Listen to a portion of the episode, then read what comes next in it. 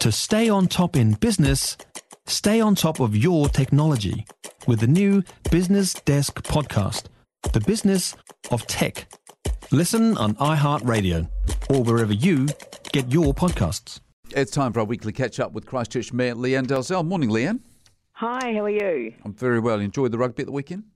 Well, yeah, I didn't get to see it at, um, at the time. I was um, out at another event, but uh, I was able to play back the highlights afterwards. And um, there are a few I, of them. I sent a message as soon as I got home, and um, yeah, I got a lovely reply from um, from the chief executive. So yeah, no, was good. What plans are there, if any, for some sort of official city celebration?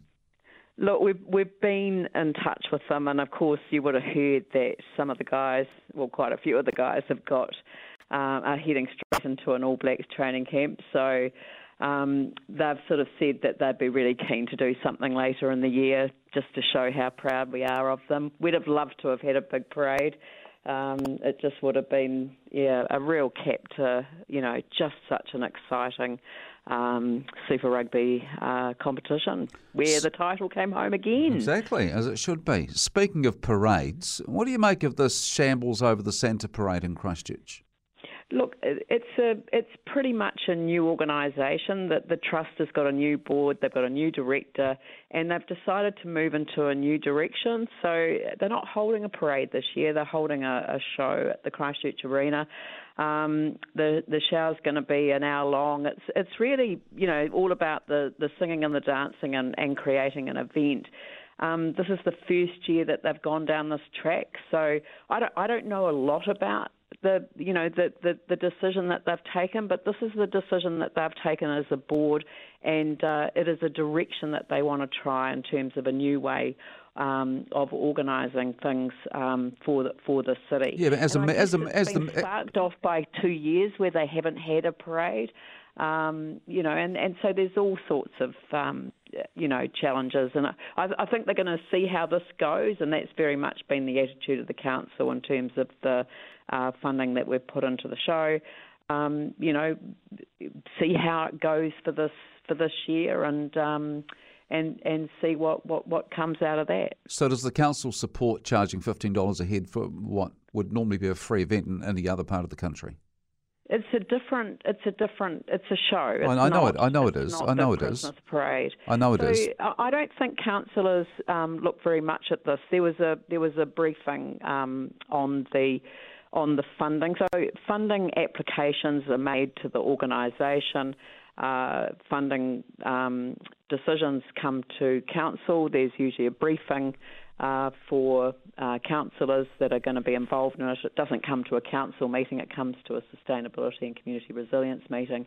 The, the, all of the events um, come together uh, for consideration by the committee. And uh, and and this was a, a, matter that was briefed out to councillors. I wasn't at the briefing. No, that's all so fine. I mean, I, I mean, any of that's the all fine. background around it. Yeah, that's all fine. And and and um, true to form, you've, I you've, don't you've think there talked about. much focus on the on the charge. As I understand it, there is going to be a show where tickets will be offered to um, community groups. At Oh no yeah, cost. yeah, yeah, So yeah. that- Lianne, Lianne, yeah. that's fine. That's fine. Look, um, you've talked a lot about process here, but don't you think that it, it's it's you couldn't get more tight-fisted than have New Zealand's second largest city, and you don't have a Santa parade free for the public, and you're charging 15 bucks a head. You think back to the people the- that you hold on, hold on, hold on a second. Hold on a second. You think back to the people that okay, you you think go. I'll go for it. You think back to the people that you represented in, in your time in Parliament. You think they can pay $15 a head to go to a Santa concert? No, which is why I'm really pleased that um, there is a, um, a community event where people will be able to, to to access the show. It isn't the Christmas parade, so. I mean, look, maybe as a city we have to ask ourselves whether the council should be running a uh, a, a Santa parade. Um, we haven't ever run the Santa parade as a council. It's always been run by a charitable trust. This is a charitable trust that got itself into um, huge difficulties, having to um, resolve a number of issues in terms of where it's stored, its um, it, its uh, oh, what do you the call floats, them? The, yeah. the, the floats and the, all of those sorts of things. We sorted all of those things out. They've gone through a huge change. They've got a brand new board. They've got a brand new director, and they've they've decided to take things in a different direction. Did I know that before they made their decision? No, I didn't. Would I like to sit down and have a conversation with them? Well, they already made that decision, so I would like um, the next council after this um, year, where they're not having a Christmas parade, to sit down and work with them and to see, see what the future direction might be. Two years in a row, they had to cancel the Christmas parade, and that's because of COVID. They're just asking themselves whether there is a different way where they can celebrate um, the Christmas occasion and make it a meaningful meaningful time for. Okay, all right. Um, okay, I don't want to get bogged down. Um, a, a couple, a couple of points is that the council funding is about half what it used to be, so that's probably part of the complication. And it sounds to me like you might be open to having them over to the mayoral chamber to have a conversation and see if you can rescue this thing. Sorry. It sounds like you're quite open to having the Santa Parade people uh, round to the Mayoral Lounge to see if you can quite try and rescue it and make it a public event, a free public event, like it always has been and always should be. Well, I think that we should be open to having conversations in all of these situations, but I think what is useful is if the public actually understand the factual basis, which is there is a brand new trust, a brand new director, and they made the decision before councillors were aware of it. Okay. I was interested to see over the weekend that in Dunedin they've been doing some drilling in South Dunedin to try and get a better picture of what things are like below earth in terms of groundwater and therefore looking ahead to the prospects of managed retreat. Has Christchurch done any of that uh, in its coastal suburbs? Council's been working on this for a number of years, as you probably know.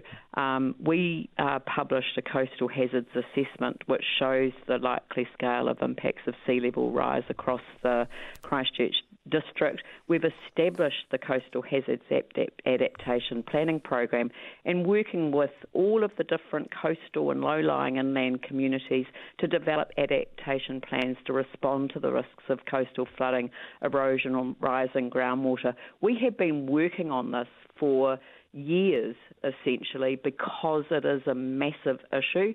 We've got not just the obvious coastlines, you know, from South Brighton, South Shore, um, North North Beach, all of those different areas up there.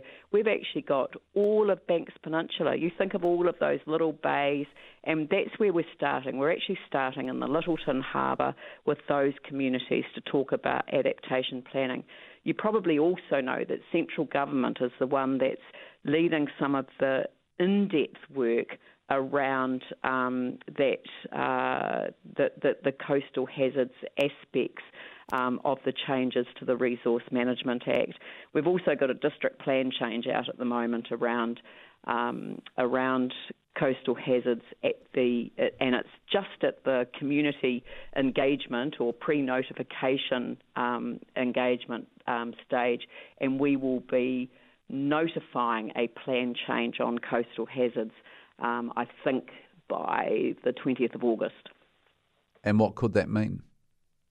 Well, um, that just simply uh, identifies uh, what can and can't be done in the coastal environment. And of course, there are different parts of the coastal environment. Now, the, what the Dunedin one highlighted was uh, rising groundwater, and this is something that we have been mapping and seeking to understand, as I say, for years, particularly since the earthquakes. Mm. When the issue around groundwater and its impact on creating liquefaction um, in a seismic event uh, was very much at the forefront of our minds.